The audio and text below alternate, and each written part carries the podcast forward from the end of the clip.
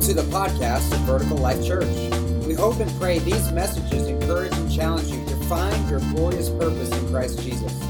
For more information, visit us on the web at www.vlchurch.tv. Abba, we come to you this morning.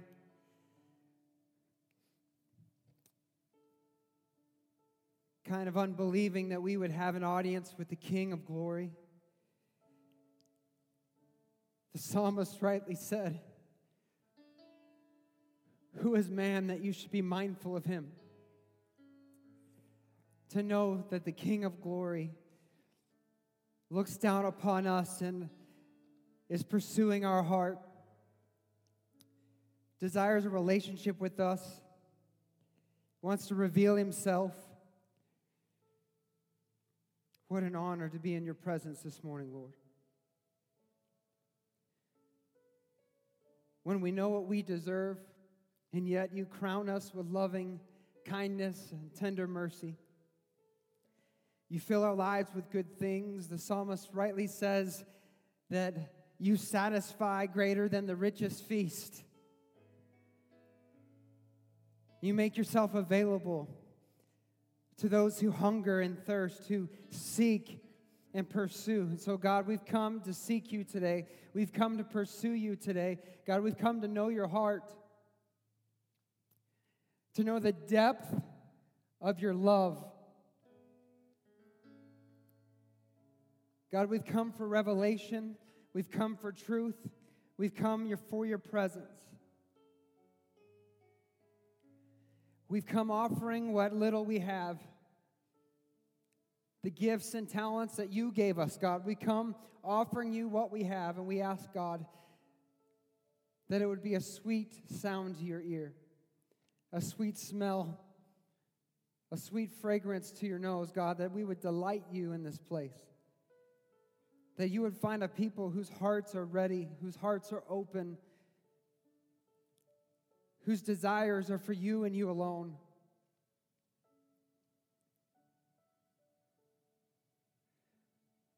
God, I know you have a, an ache on your heart. And so often we just blow right past it. So often we're too busy for you, too busy to take a moment. But God, we're here.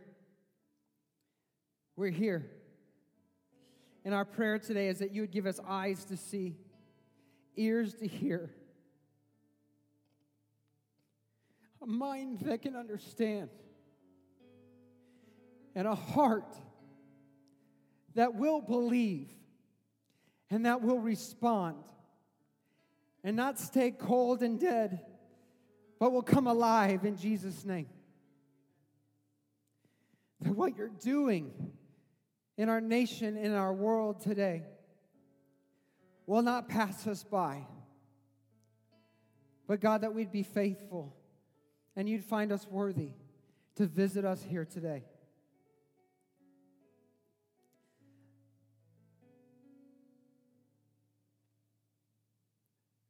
God, we love you. And we give you all the honor and praise we can. Let us do your name. And we'll continue to sing your praise until kingdom come. In Jesus' name, amen. Welcome. Just before we jump into what I hope is a word that matters, is that uh, we've been preparing this meeting place, and many of you have asked, you know, why are we calling it the meeting place? Well, simply because one of my favorite passages in the Bible is when God visits the people on Mount Sinai in the fire and the wind and the storm, and he reveals his glory. And shortly after that, he invites Moses to build a place for him called the tabernacle or the tent of meeting. And God says, And this is the place where I will meet with you. And so we are building a meeting place so we have a place to go where people can meet with God and everything is going absolutely fabulous. as best as I could hope. And hopefully by March 11th, we have everything ready to go. So we are planning an open house, but it's more of a kind of a blessing. We want to invite you to come, and we're going to pray over the space, and we're just going to uh, fellowship together. We'll have some light snacks and things there for you to come and hang out and just get a, a vision of what we believe God is, is doing in our community, what He's doing through us. And I think it's going to be an incredible place where people are going to meet with God. My heart is that it's open, that any time of day you can come. If you need to study, you can come. You can get on the Wi Fi, it's free. And kind of a insider joke, you know, it says in the Bible that anyone that wants to be saved must declare Jesus as Lord, and that's the password. Jesus is Lord. So if you come to the meeting place, you can't come without getting saved. You will be saved at the meeting place. But I just believe that that's going to be a place where God's presence is going to remain.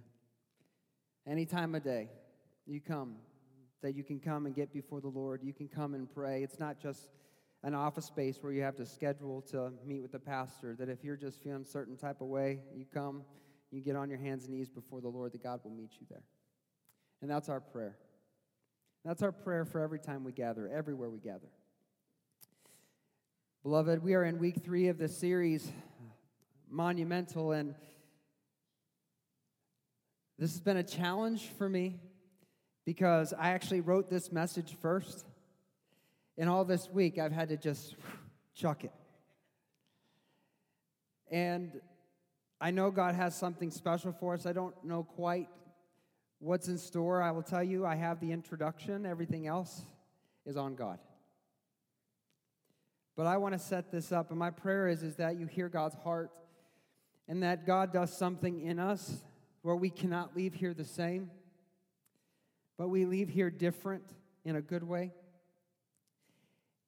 And my prayer is that each one of us are so wrecked in our heart by the Holy Spirit that we have to respond, that we have to make a move, that we have to make a change. In week one, we were talking about this monumental faith that we've been called into, that this thing that has been transforming the world for 2,000 years, the miracles that God has done, the way it's shifted culture and changed culture, and how God just, as Jesus said, with just a little tiny bit of faith, a faith the size of a mustard seed, you can move mountains. That God wants to partner with you, you personally, to do miraculous things. And no, we don't, we don't chase the miraculous because we think it's cool to do cool things. No, we chase God, and God does miraculous things through us because He's a good God. And so we're after the heart of God. And, and so we talked about how there's monumental faith. And this is a monumental faith. This faith, this Christian faith, is unlike any other faith. And last week we, we talked about not only is it a monumental faith, but it's a monumental hope that in Christ and in the resurrection, we have hope that the world does not have. We have an everlasting hope, one that keeps us secure, one that we can count on.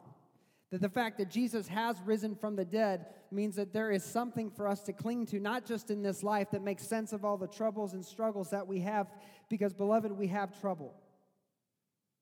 We have struggle. This world is broken. But there is not just hope for today, but there's also hope for tomorrow.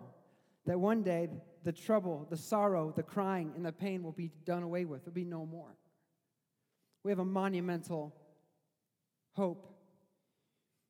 And in 1 Corinthians chapter 13, Paul addresses the church of Corinth, and I'd ask you to bear with me. Normally, I'm all digital up here, but today we're doing something a little different. In 1 Corinthians 13, this is what Paul says to the church of Corinth in verse 13, he says, So now faith, hope, and love abide. These three. But the greatest is love. We have a monumental hope. We have a monumental faith. But, beloved, we have a monumental love. And it's the greatest love, it's the purest love. It's the strongest love. It's a life changing love. Matter of fact, this love has the power to transform. And I'm going to take a little detour for a minute. Aren't people weird? Just go to Walmart. Case proved.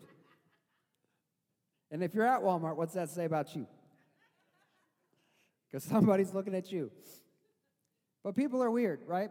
There, there have been times that, you know, we've gone to different stores. I went to Barnes & Noble here recently, and just the, I'm sure this lady behind the counter, this, this woman is a sweet person. But appearances create perceptions. And this girl was dark. What is up with snake jewelry? That is creepy.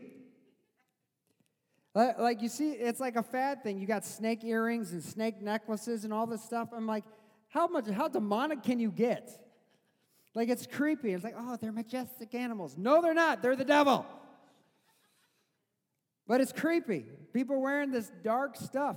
They're, it's fascinating to me the things that people will put on their body. I'm just going to show you a couple of jewelry pieces today to, to show you how twisted and weird people are. The, the first one, let's throw that up here. Anybody seen an electric chair necklace? An electric chair, like what we put criminals to death in, or used to, anyway. Like, what's going through your mind when, when you think, I'm going to wear an electric chair on my chest, on my body? That, that's weird. That's dark, right? That's strange. Well, how about this pair of earrings? Or this necklace? We'll go, earrings, there we go. A guillotine. Get like this back in the day, even before the electric chair. We used to put criminals to death, people to death by lopping their heads off. Who wants to wear guillotines on the ears? We'll go to the next one. The, the necklace, the noose. We had the noose. But did you notice that when the cross is put up, we have a different response? The cross is more barbaric, more sadistic than any of the other forms of death. It's been known in history as being the worst form of torture that anyone could have ever endured. We've invented words to describe it. The word excruciating is Latin, means from the cross. When we look at the guillotine, when we look at the electric chair, when we look at a noose, we think, man, what's wrong with that person? But yet, every one of us at one time or another, maybe right now in this room, you have the cross on your neck. You have a cross hanging in your house. The cross was so barbaric, they wouldn't even execute Roman citizens with the cross. It was reserved for slaves and opponents in war. But yet today, the cross is a symbol. The cross has changed from, from this symbol of death and torture and causing fear in the hearts of the enemy to now it's a symbol of something else. It's a symbol of life.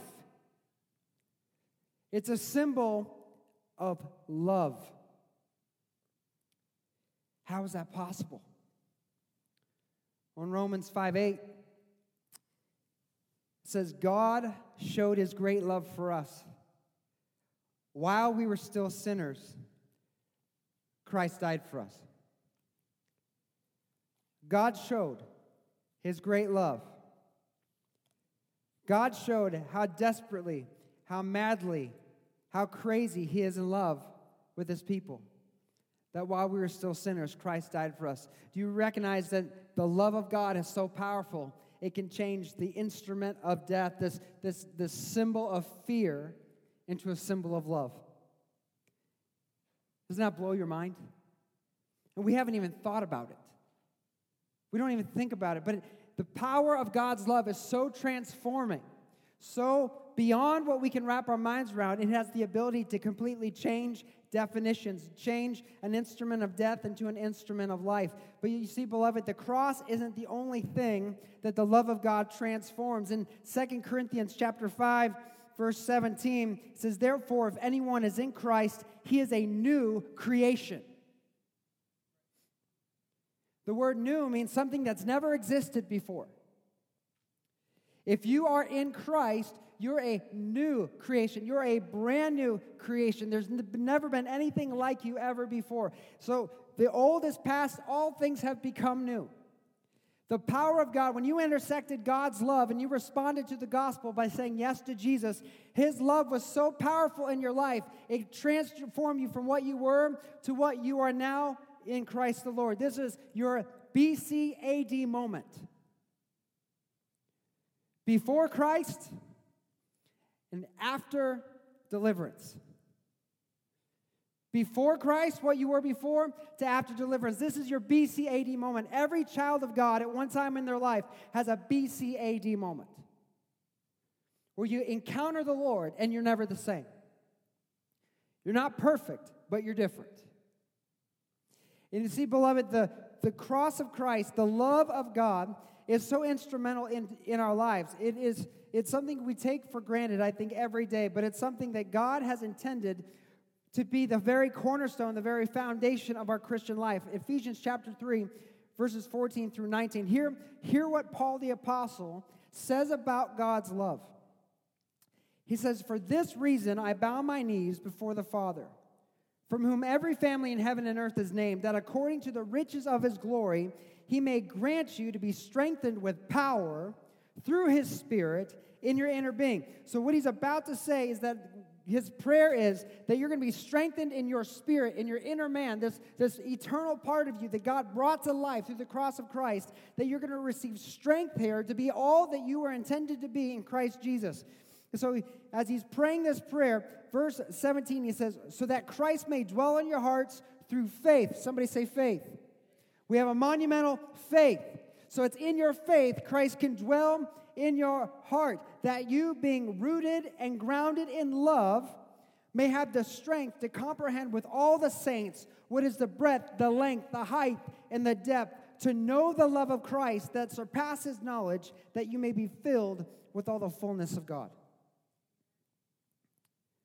The love of Jesus Christ, the love of God Almighty, is not just a thing we read about, a thing we think about. It's meant to be the cornerstone, the foundation of everything we are. It's the foundation of our faith, it's the foundation of our lives. What's interesting, he says he wants us to be rooted and grounded in his love. That means the love of the Christ is a new foundation. Here recently I was I was praying to the Lord about some struggles in my own life, some things that we're dealing with, and just, you know, when you have those things you beat your head against time and time again, it's like, man, what is the deal? We should be able to get past this. I should be able to be on this, but I still wrestling with the same problem. And I was praying to the Lord, and I just believe that He spoke to my heart, and He says, I hear you. I'm going to answer you. I'm going to change your soil. I'm going to change your soil. I'm going to change the ground that you've been growing in. You see, over and again in Scripture, Jesus uses an illustration of plants, and here Paul is doing the same thing. The ground contains the nutrients that feed the plant. So the ground is what gives the plant nutrients. The roots are what absorb the plant, it's the conduit. So when Paul is saying, I want you to be rooted and grounded, not only is he talking about being firm and in place, because as roots grow down deep into the soil, then they can withstand pressure and storms and wind and, and other things that affect its health and its vibrancy. He doesn't just want us to be firmly in place, he wants to change the soil so that you're receiving the right nutrients. So that you're absorbing the right nutrients, that what's going in you, that what you are being fed is focused and founded in the very love of God. Why? Well, he said it so that you can be filled to the fullness of Christ. That you can be filled with the fullness of God. Does anybody here feel full?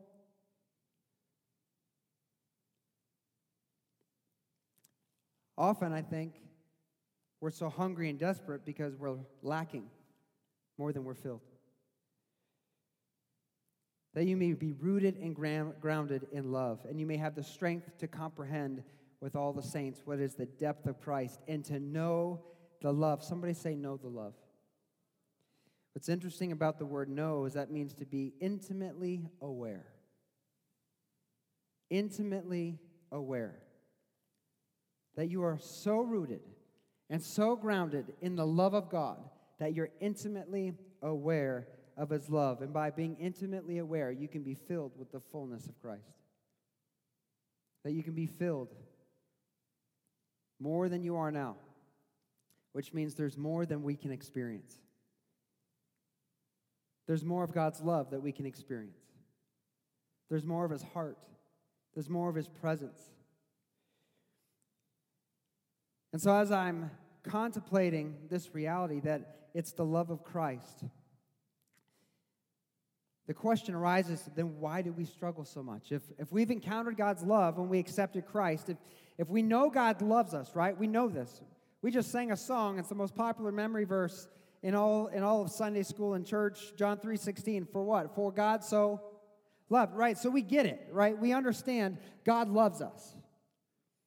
God so loved us that he sent Jesus. But there's a difference between knowing that he loves us and believing his love, experiencing his love, being intimately aware of his love. Matter of fact, feeling the manifestation of his love any given moment. Because most of us walk every day unloved as if we're orphans in the kingdom rather than sons and daughters of the Most High. So there's a difference in knowing God loves us and feeling loved and experiencing love. But Paul says that's something we can become intimately aware of every day, every second, every moment. So why do we struggle with it? Why do we get so distant from God when things happen? Why do we grow cold and lose interest? Why do we lose our faith? Why do we lose hope? Why do we get stuck in religious routines in the cycle of leaving us feeling wanting like there's got to be something more than what I'm presently experiencing? I think it's because we're lacking in love. We are love deficient in the kingdom of God. It's like missing a vital vitamin in your diet. There's some minerals, there are some hormones, there are some things in your body that if you don't have it, it makes a world of difference. And just a simple supplement can change your day. I think we walk through this life so defeated, so discouraged, so down because we're missing the vital, the most vital vitamin, and that's the love of God. That's the introduction. Now, can I share with you a burden? This past week, uh, Scott and I, we went to a pastor's meeting that I go to once a month, and we just had a great time, just encouraged by other ministers and leaders, worship and fellowship together. As we were going around the table sharing what was on our heart, is when I first heard about the revival happening at Asbury College in Kentucky. If you don't know what I'm talking about, you're a week behind. After a generic, everyday, ordinary chapel service, God breathed in that room, and the youth and the students have not left yet. They're still worshiping and praying 24 hours a day, seven days a week. The community has gotten involved in it. Now, people from all over the country are coming down. And there have been testimonies of healing, of salvation, of deliverance, of, of uh, miracle testimonies of people getting up in front of groups of people they've never met before and confessing sin, surrendering their lives to God. I mean, it's a legitimate revival. They didn't plan it, they didn't prepare for it, it wasn't scheduled, there wasn't a special speaker. It was just God showing up and God's doing a work. And now reports are coming that this revival is also spreading to other campuses around the country. Praise God, praise God, praise God.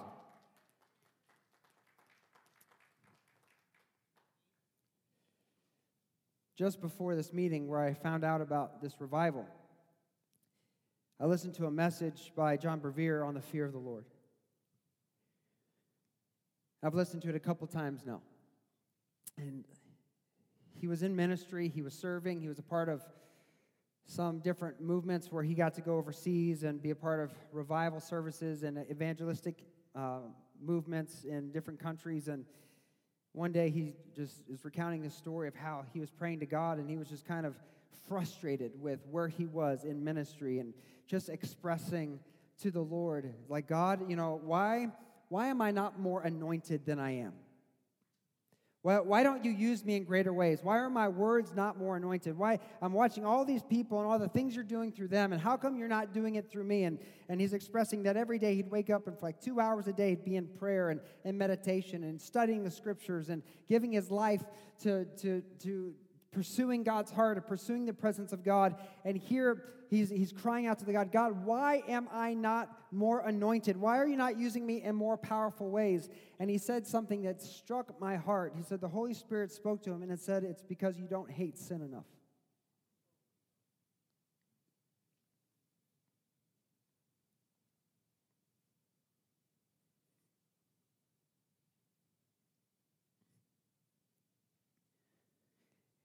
And he began a journey over the next several years studying and discovering what is the fear of the Lord. And as I look at Asbury in the revival, and not just John Bevere, but Francis Chan recently has preached on the fear of the Lord, and this seems to be a recurring theme that's beginning to permeate many churches. My pastor group is feeling the same way, and I just feel like God is doing something right here, right now, in our day and time. I look with all the craziness going on in the world, all the confusion in the culture, the wayward ways churches are defecting from the Christian faith and the Orthodox belief, and what we've turned the church into. Because I, I love what we do here on Sundays, but this is not what happened in the early church. They met from house to house and went from place to place. And they all went out evangelizing, and then they came back and they shared and they ministered to one another and they broke bread and they encouraged one another. And every day, the Lord added to their number those who were being saved. In the early church, they weren't building buildings, they weren't coming out with logos and brands, they, they weren't uh, making t shirts with their church's name on it. They were just all about the gospel. And I think in this day and time, what God is doing, I think God is pouring out this revival in our nation because God is returning us to a place of utmost importance, a place where we fear the Lord.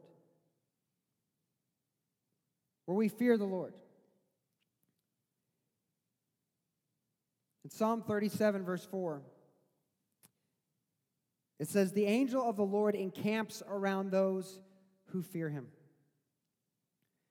The angel of the Lord, that's Jesus, if you didn't know that. In the Old Testament, Jesus was referred to as the angel of the Lord or the angel of the presence. Whenever he showed up, people were fearful that they were going to die because they saw God face to face. So the psalmist is saying, the angel of the Lord, the very presence of God, he encamps around those who fear him and he rescues them. So think about what he's saying. He's saying, if you're hungry for my presence, if you're seeking after me, if you want more of me, the way to do that is through fearing me. The fear of the Lord. The way to come after me, the way to see me more in your life is the, the fear of the Lord. In the book of Proverbs and, and elsewhere throughout the Old Testament, have many descriptions of what the fear of the Lord is. And be honest, I don't even really know what it is. When you look at the fear of the Lord, I don't even really know what it is. There aren't many definitions out there that do it justice. But there are things that we see in Scripture, descriptions of the fear of the Lord, that can help us kind of wrap our minds around what God is getting at when He's talking about the fear of the Lord. And again, we see the fear of the Lord is the beginning of wisdom. The fear of the Lord is the beginning of knowledge. We see this all throughout you know, the book of Proverbs, but it doesn't come out and say what it really is. So it's hard for us as we talk about the fear of the Lord to know, well, if this is what brings about the presence of God, if this is what is what draws in the presence, how can we seek after it if we don't really know what it is?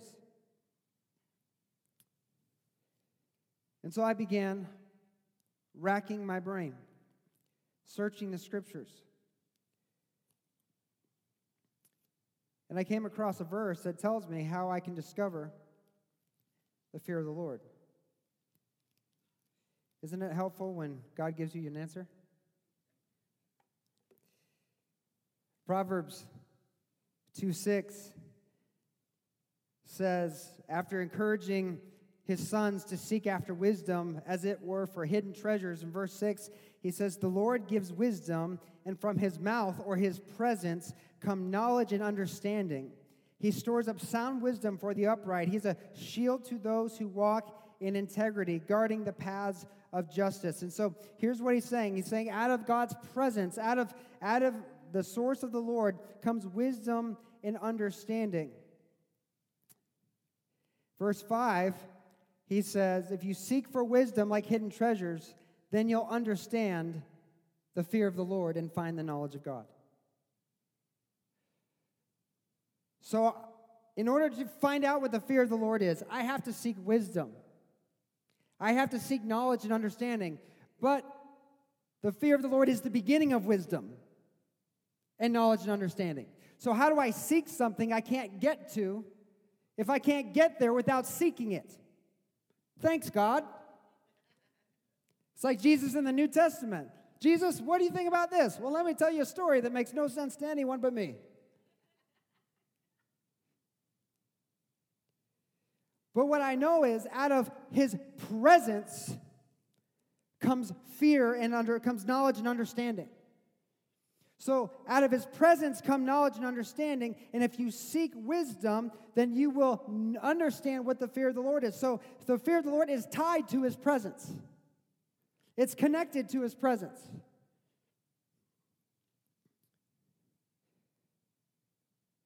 Proverbs 1 29, the chapter before.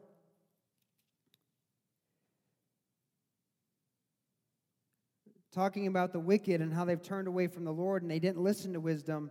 In verse 29, it says, Because they hated knowledge, they rejected the Lord. Verse 29, it says, And they did not choose the fear of the Lord. So they turned away from God. They didn't listen to God. They didn't, they didn't seek his wisdom or his knowledge. They went their own way. So God is going to rebuke them. Matter of fact, if you read in the text, it says that when they come under hard times, God himself is going to laugh at them because they didn't choose the fear of the Lord, they chose their own wisdom, their own way. So we know the fear of the Lord is tied to the presence of God, but we also now know that the fear of the Lord is a choice. It's a choice. But what exactly? So I began to pray. I began to ask the Lord, to say, okay, God, you've laid this burden on my heart. You're restoring the fear of the Lord. You're moving in your church. Revival's breaking out. We're seeing all these things that match the description of the fear of the Lord. But what is it? What is the fear of the Lord? That, How do I communicate this burden?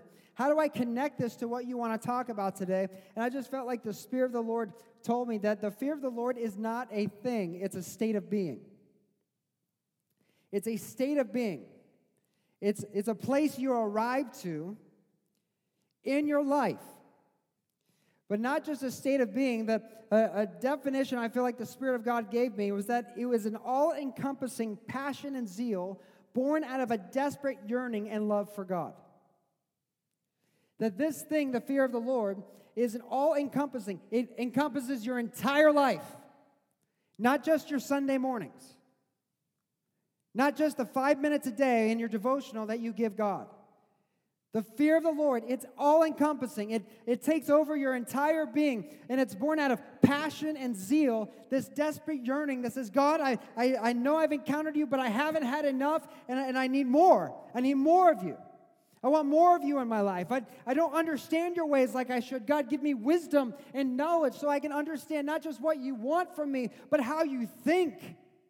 I want to think like you think. I want to feel like you feel. I want to walk as you walk. I want to walk in the Spirit so I don't gratify the desires of my flesh. Elsewhere in Proverbs, it says, The fear of the Lord is the hatred of evil. I want to hate what you hate, and I want to love what you love. What's produced in the life of a person that fears the Lord, we can see scripturally, is a passion and zeal to pursue God's heart his presence in worship, in prayer, and in fellowship with his church. A person who keeps his commandments, who repents of their sin, who are occupied in the Holy Spirit. A person who gives generously, lives sacrificially, is yielded to the whims of God and obedient to his will, who's not persuaded by temptation, but obsessed with righteousness, who's humble, not proud, single minded, not double minded, ever growing closer, not growing colder, who's wiser and not more foolish. This typifies a person who is walking in the fear of the Lord. It's not, it's not a checkbox, it's a reality in your life. It's something you arrive to. And as I'm thinking about this, and I'm thinking, okay, God, but we're talking about monumental love. Why are you wrecking me with the fear of the Lord?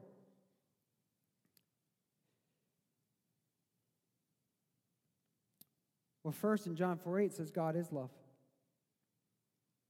It's not what he does, it's who he is. But secondly, in Hebrews chapter 1, verse 8 and 9, as this is Jesus' coronation moment. This is the moment where he's ascended into heaven, he's resurrected from the dead, and Jesus is being crowned by God king and ruler over the kingdom of God. I want to read to you what the Lord says, what the Lord speaks over him.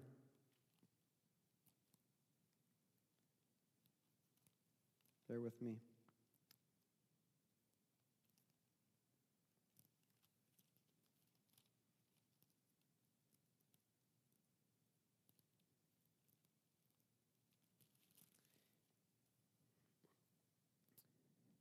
Hebrews chapter 1, beginning verse 8, it says, Of the Son, this is the Father speaking to Jesus. It says, Of the Son, he says, Your throne, O God, is forever and ever. The scepter of a, right, a brightness is the scepter of your kingdom. Again, he's, he's anointing Jesus, he's coronating Jesus. And here's what he said He says, Because you've loved righteousness and you've hated wickedness. Therefore, your God has anointed you with the oil of gladness beyond your companions. Jesus typified the fear of the Lord. God demonstrated his love for us in Jesus, and Jesus typified the fear of the Lord. It says that he loved righteousness and he hated wickedness. And if you remember, there was a day where Jesus was questioned by some religious leaders. And they wanted to know what the two greatest commandments in all the Bible were, in all the Old Testament. And Jesus said that the greatest commandment is this that you what? Love the Lord your God with all your soul, all your mind, all your strength. That it's not just having love for God. It's that your love for God is an all encompassing love. That you give Him your all, all your mind, all your heart, all your soul, all your strength, all your emotion, all your willingness, all your fear, all your anxiety, all, all that makes everything that makes up you, it belongs to God, and that you love Him with everything that you are. You hold nothing back, you keep nothing back. And the second is likened to it that you love people the way you love yourself. In other words, you love what God loves. And since God loves people, you live out His love in your life through you into other people. Jesus demonstrated this beyond any of his companions. He was anointed king of the universe because he loved righteousness and he hated evil. And as we look at the fear of God, this all encompassing state of being that's born out of his love. What Paul is telling us in Ephesians 3, and what I believe God is, is trying to restore, is that until we have been rooted and grounded in his love, we cannot properly fear him, which is why we struggle to follow him. We have one foot in the world, one foot in the church, and depending on how we feel, we don't know which way we're going to lean. But the angel of the Lord encamps around those who fear him.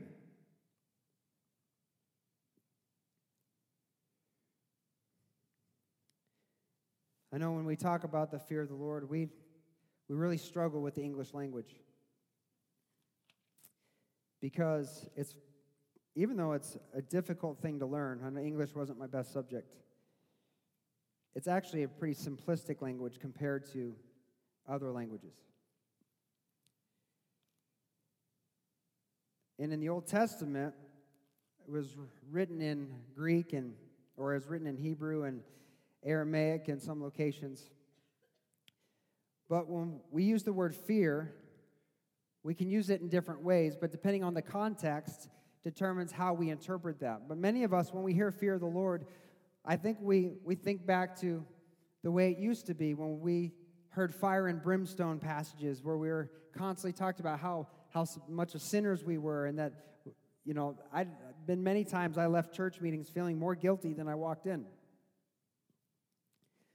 You know, I'd, I'd had a conversation with uh, someone in high school one time. I invited them to church and they said, no, I can't go to church. I'm not, I'm not good enough to go to church. And I'm like, Ain't nobody at church good enough to be at church. It's like the person that says, No, I don't want to go to church. There are hypocrites in the church. I was like, Yeah, and if you come, you'll be one of them. I mean, we're all jacked up. I've had conversations with people literally that thought that if they walked into the door, God would set the place on fire. And why would they think that? It's because of their religious background, what they were exposed to.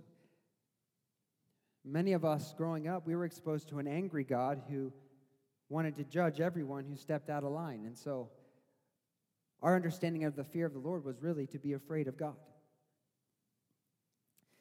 In Exodus 19 and 20, again, I mentioned this earlier, one of my favorite passages of Scripture, when God comes down on the mountain, God shows up to the nation of Israel after he brings them out of Egypt, and he does so for a specific purpose. He wants to call them into relationship.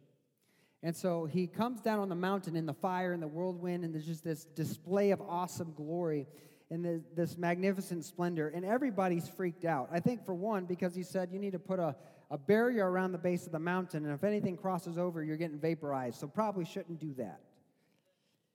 So keep everybody past the, the barrier. But I'm going to come down and I'm going to speak with you because I've called this people to be a kingdom of priests. I've called this people to be my own special people. So I'm going to come down, and this is going to be like the marriage ceremony between Yahweh God and Israel. And it's going to be spectacular. And so God comes down on the mountain. And in that moment, when he's down there, the people are so freaked out, they start running in fear. In, the, in Hebrews, it says Moses was even scared, but Moses has a different response. Rather than running away from God, Moses walks up to God. But just before he does this, in verse 20 of Exodus 20, it says, Moses says to the people as they're freaking out, he says, Do not fear, for God has come to test you, that the fear of him may be before you. So think about what he just said.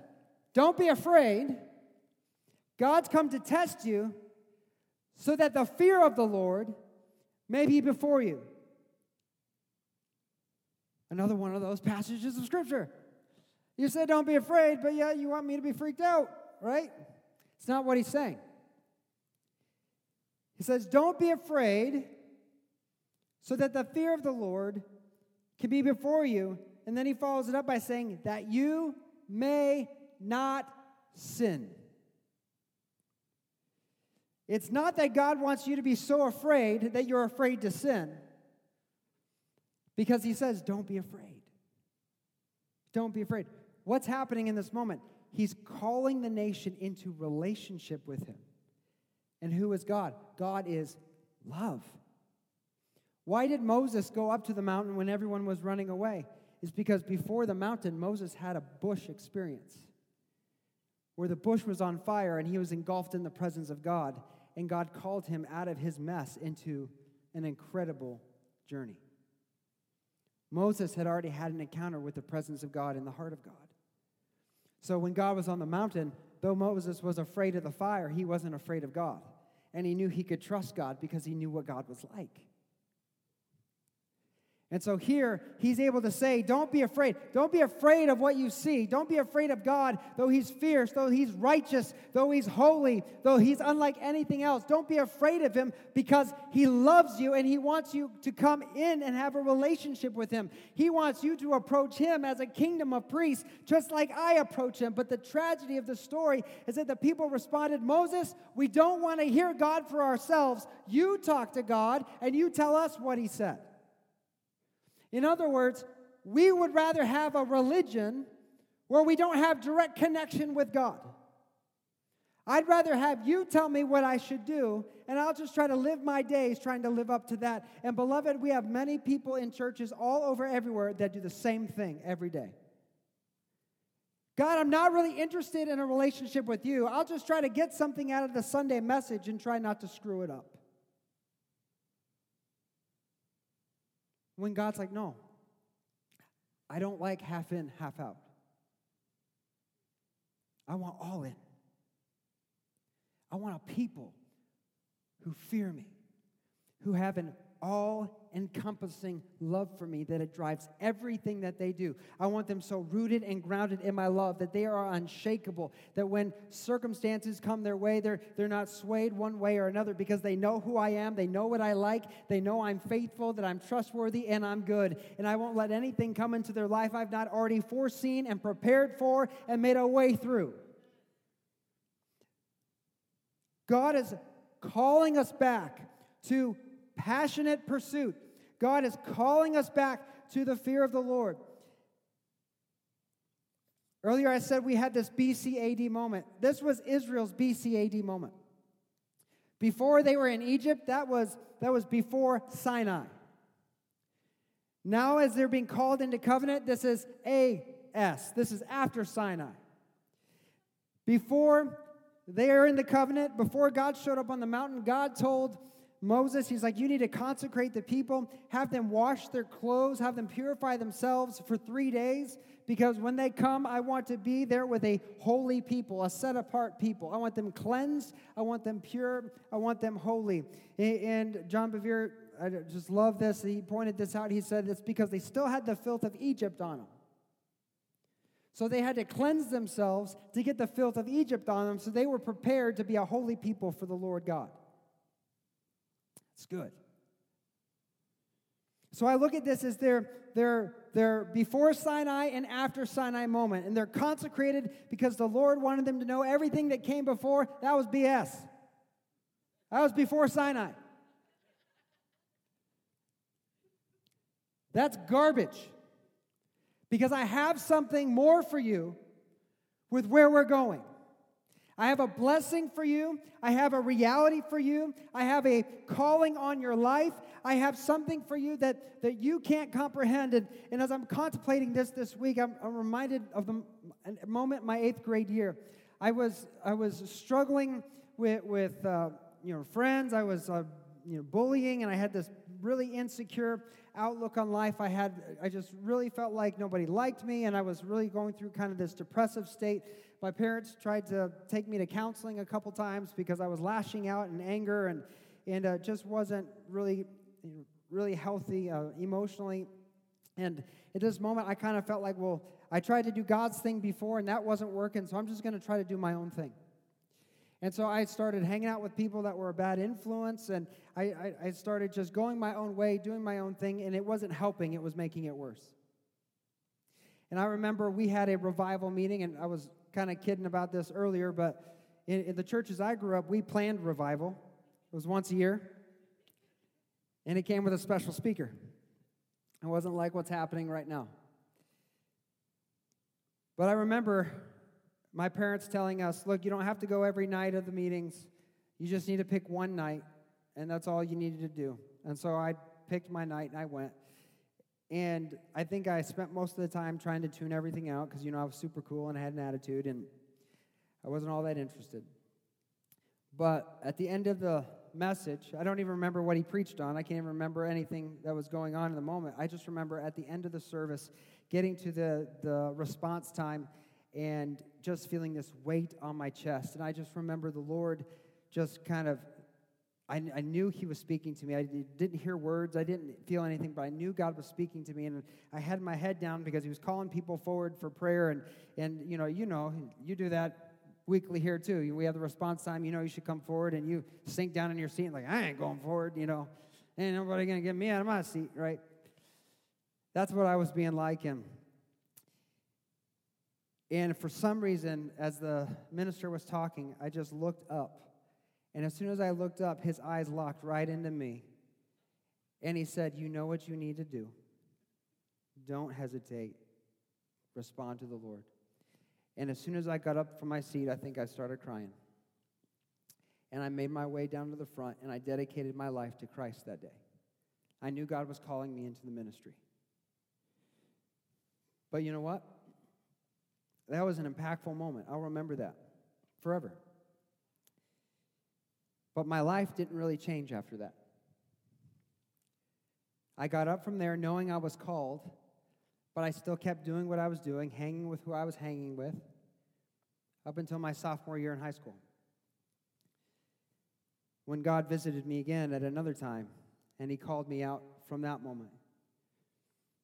And every time God's called me out, He's shifted things in my life. I know He was working me, moving me to places to where, to where we are today. But the, the point I would point to in my life that was the most dramatic, most impactful, was only about seven years ago. Seven years ago, where I decided that I couldn't, I couldn't hide my struggles anymore. I couldn't manage or control my own sins. That that I needed help, that everything was unraveling, everything I was trying to protect was falling apart anyway.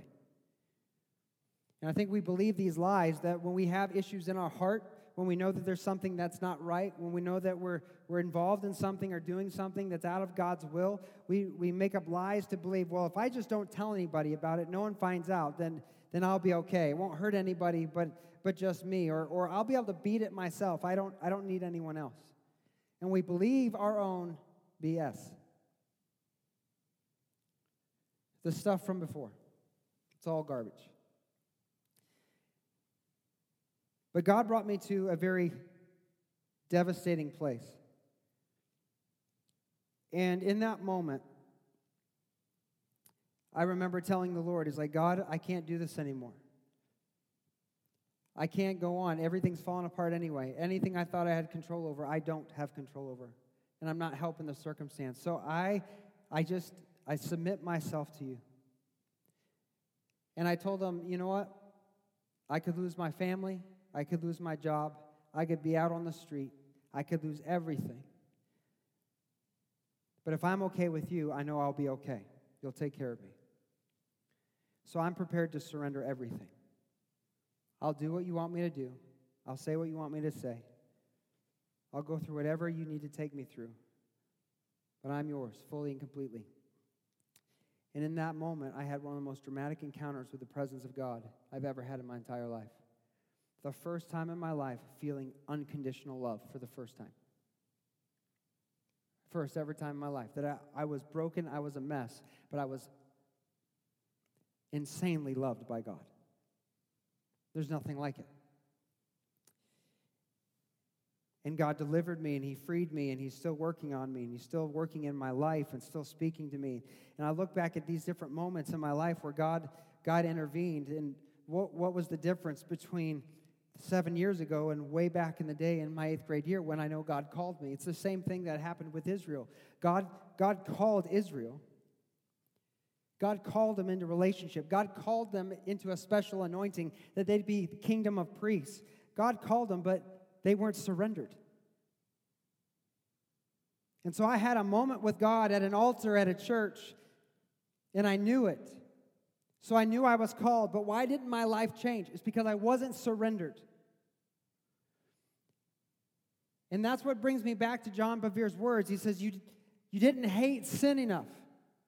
God, why, when I look at this person's life, are you moving in their life and, and I've never experienced anything like that. God, why can you use them? Why have you elevated their platform? God, why, why are they leading people to Christ left and right? And I tell people all the time, but nothing ever happens. And I just think back and see how much of my life was about me.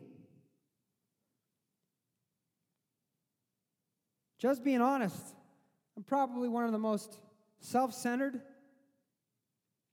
selfish jerks you've ever met. I am. I live for myself all the time. I'm lazy. I don't do things when I should. I'm not generous when I should. I don't help when I should. I don't sacrifice like I should. And what's the word of God says? It says, He that knows to do good but doesn't do it, it's sin. What's the fear of the Lord? The fear of the Lord is someone who hates evil. In the Word of God, it, it's like a sharp sword. It divides between the thoughts and the intents of the heart, which means motives matter to God. It's not just what you do, it's the motivation of your heart that matters. And so, if the fear of the Lord is to hate evil, it's not just to hate the sins people commit, it's to hate even the heart condition that leads to the sin in the first place. And I look at my life and I see that why did God move in this moment, not in this other moment? Is because for the first time in my life, I had surrendered to Him things that I was holding on to and that I was trying to protect. And I, I just feel this burden in my life that, that God is calling the church back to the fear of the Lord because He's calling us back to surrender, to stop holding on to stuff that we're trying to use to protect ourselves because even that's sin. Who's our strength? God. Who's our protection? God. Who's our fortress? God is. Who's our strong tower? God is. Who's our refuge? God is. So anytime we medicate for anxiety, things that don't uh, aren't the Lord, anytime we try to protect ourselves emotionally, that's not from God, anytime we put anything in God's place, we set him on God's throne, that's idolatry and the church is ripe with it. I'm ripe with it.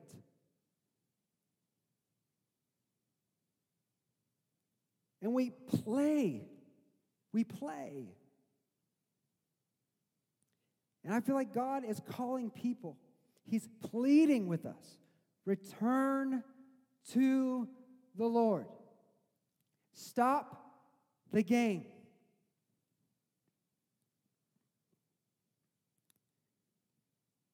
And it's not because he's mad at us. It's not at all because he's mad at us.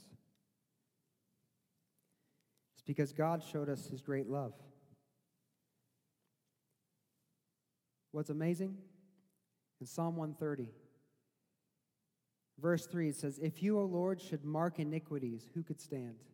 God, if you would point out everything in us that's flawed, that's messed up, who could stand? We'd all be judged. But here's what he says But with you there is forgiveness, that you may be feared. With you there is forgiveness, that you may be feared. What's God saying? He's saying, You want to get to the place where you fear the Lord?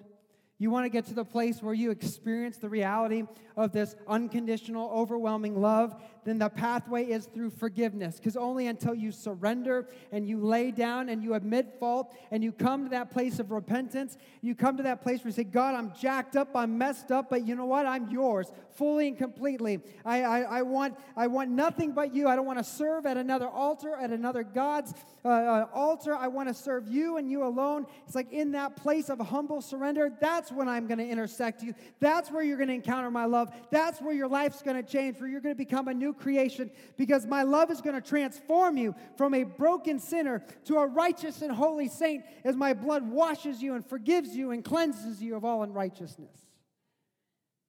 It's that place of forgiveness. I could recount the story of Gideon as he's in the threshing barrel and he's fearing for his life because of the invading army. And God appears to him. The angel of the Lord appears to him and says, Oh, mighty man. And he's like, Who are you talking about?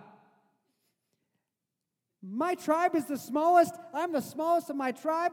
There ain't no mighty men around here. And Jesus is calling him into who God declared that he was, calling him into his identity.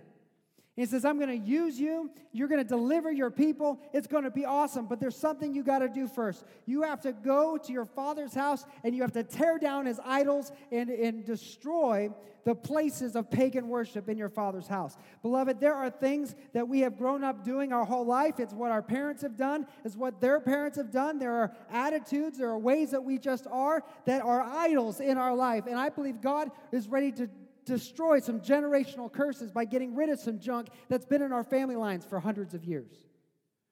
God wants you to lay waste. He wants you to say, I don't care what my family's always done. I don't care how I've always been because I'm not what I once was. I'm altogether new. I've had a BC AD moment. Jesus, I'm surrendering. I'm laying this stuff down. I'm yours. Change me from the inside out.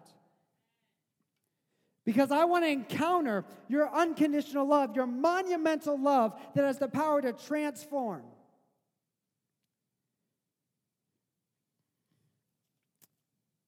James 4:10 says if we humble ourselves under the mighty power of God, at the right time he will lift us up. God's not in the power of casting down, he's in the business of lifting up. And he wants to lift you up. I'm going to close with this last this last passage in Luke chapter 7. So profound.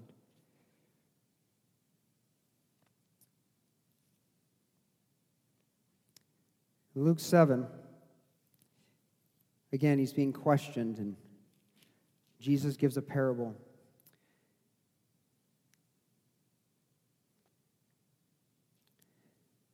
Actually, he's at a, or he tells a story about a moneylender. And he's giving this parable to describe the kingdom of God and how God treats other people. And in this story, he, verse 43, he turns to this guy named Simon and he's asking them between two people, you have one that owed a large debt and someone who owed a small debt. And he says, God forgave both their debts, or the manager forgave both the debts. And he asked the person who, who loved more. And he says, Well, I suppose the person who was forgiven the greater debt. And he turns to this woman who they're having this interaction with because he's comparing himself to someone else, this, this sinful woman who's of ill repute. She had a bad reputation. Her sins were known, and he's this religious guy, pious and looked good on the outside. And, and Jesus turned to him in Luke 47, uh, Uh, Luke 7 47, and he, he says, Therefore I tell you, her sins, which are many, are forgiven, for she loved much. But he who is forgiven little loves little. Those who are forgiven much love much.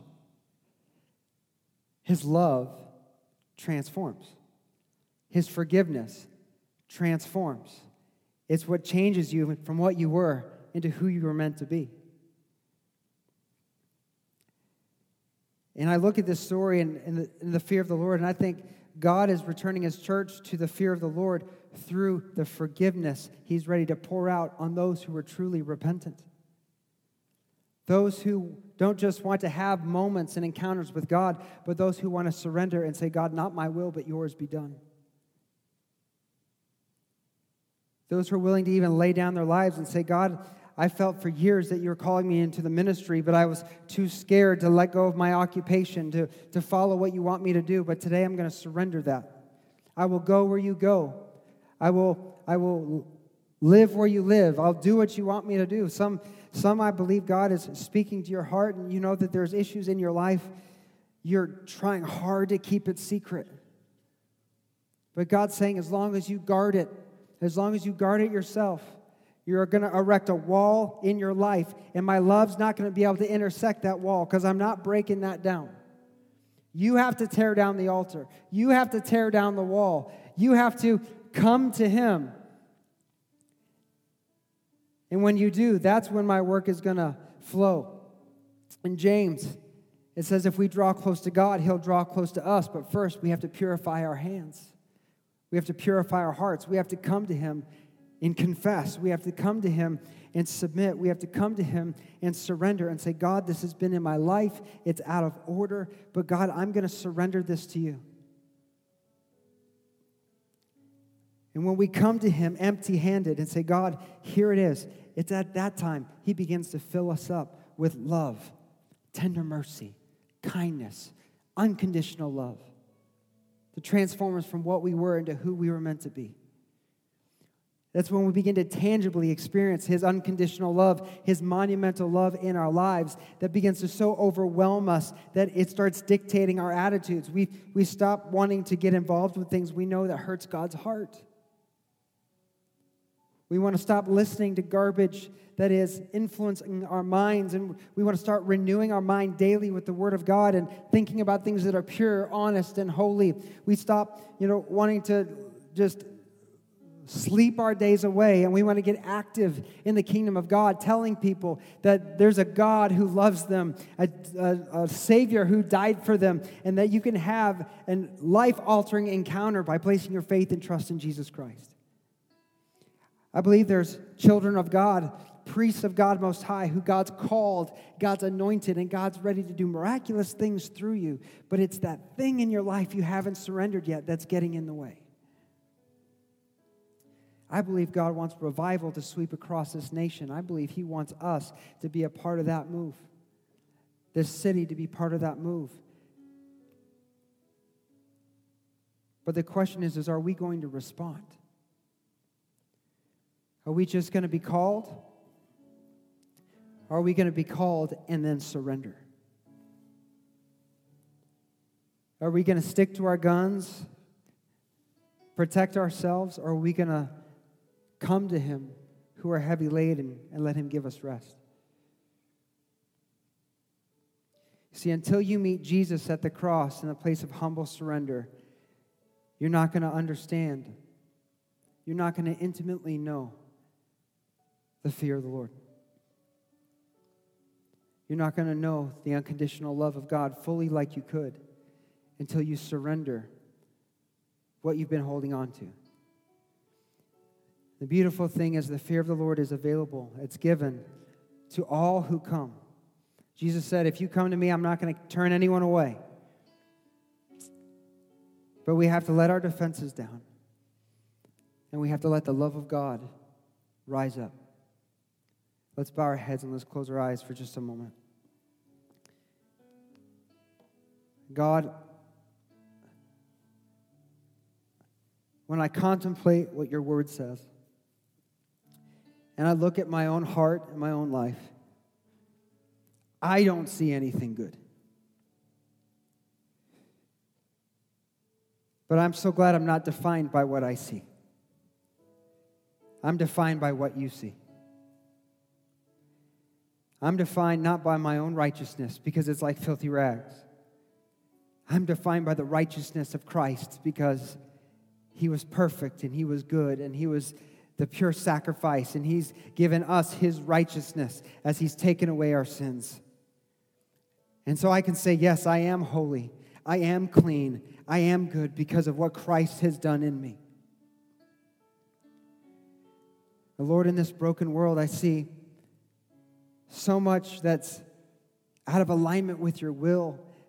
In my heart, is that your will be done on earth as it is in heaven. God, that my life would reflect your glory, that there'd be nothing in my life that would be in the way of you working and using me in a powerful way, God. And I pray that for the church, Lord, that we would love you more than we love our sin that we would hate wickedness, even the wickedness in our own heart, every prideful thought, every prideful emotion, every proud look, God, every self righteous, self centered motivation, God, that we would hate it with the hatred of hellfire, God. And that we would seek you, Lord. We would seek to walk in the Spirit so we don't gratify the desires of the flesh. God, that we would come to a place of complete surrender where we're okay with not being okay. We're okay with being vulnerable, knowing that you're going to be our strength, our defense, our fortress. You're going to be our provider. You're going to be our Savior. Oh God, what would this world do with a church transformed by the unconditional love of Almighty God? What would this community do if this church captured your heart in this moment. And we let our hearts be broken enough to come and surrender.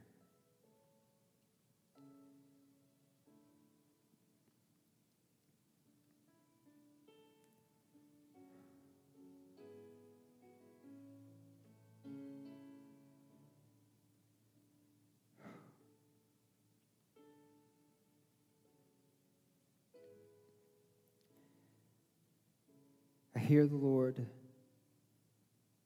asking, Who will come? Who will answer the call?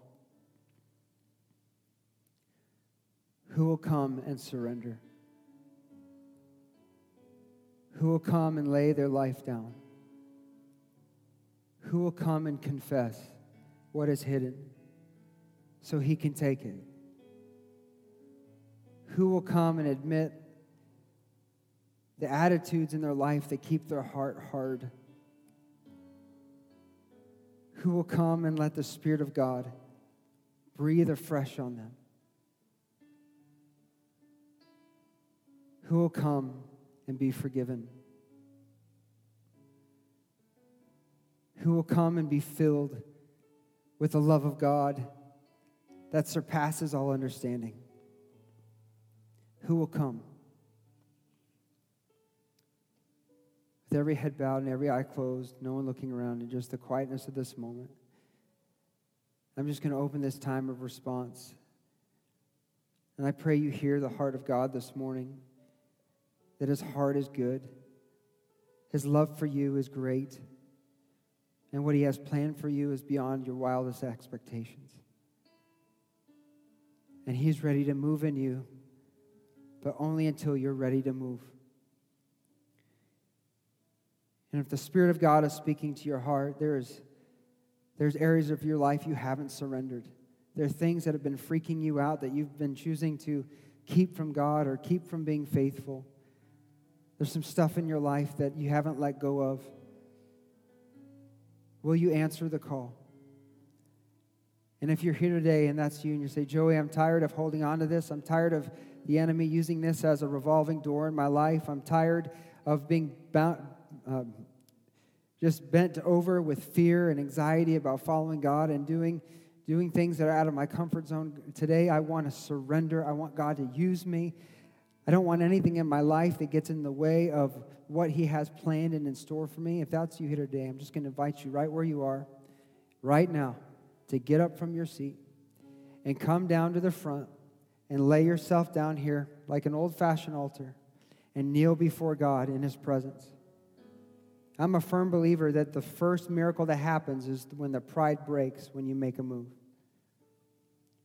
So if God's speaking to you, and you know that there's something that you want to respond to, there's something that you want to turn over, there's something you want to surrender, even if it's just to surrender your life to serve Him, no matter what it looks like, right now, wherever you are, stand to your feet and come on. You come and you lay yourself down. You lay yourself down and say, God, not my will anymore, but yours. I'm tired of holding on to this. I'm tired of it. I don't care what I lose. But as long as I'm okay with you, I'll be okay because you're good and you love me and you have good plans in store for me. Praise God. God, I don't know that I have a relationship with you. So I ask you today to forgive me of my sins and be my Lord and Savior. I want a BCAD moment where today I leave from where I was to walking now in newness of life.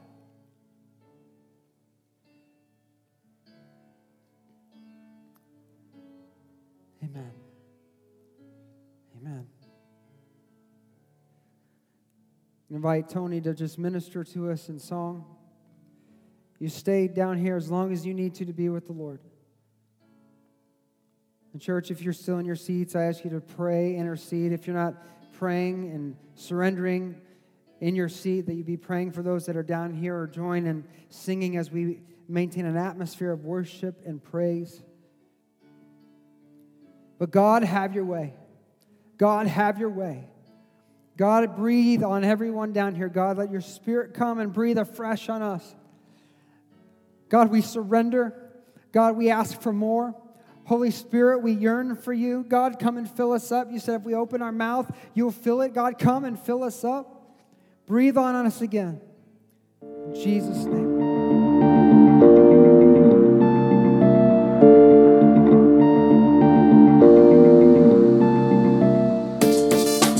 Us at Vertical Life Church. We want to say thank you for listening.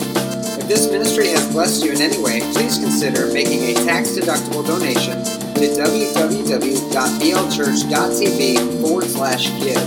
Thank you, and God bless.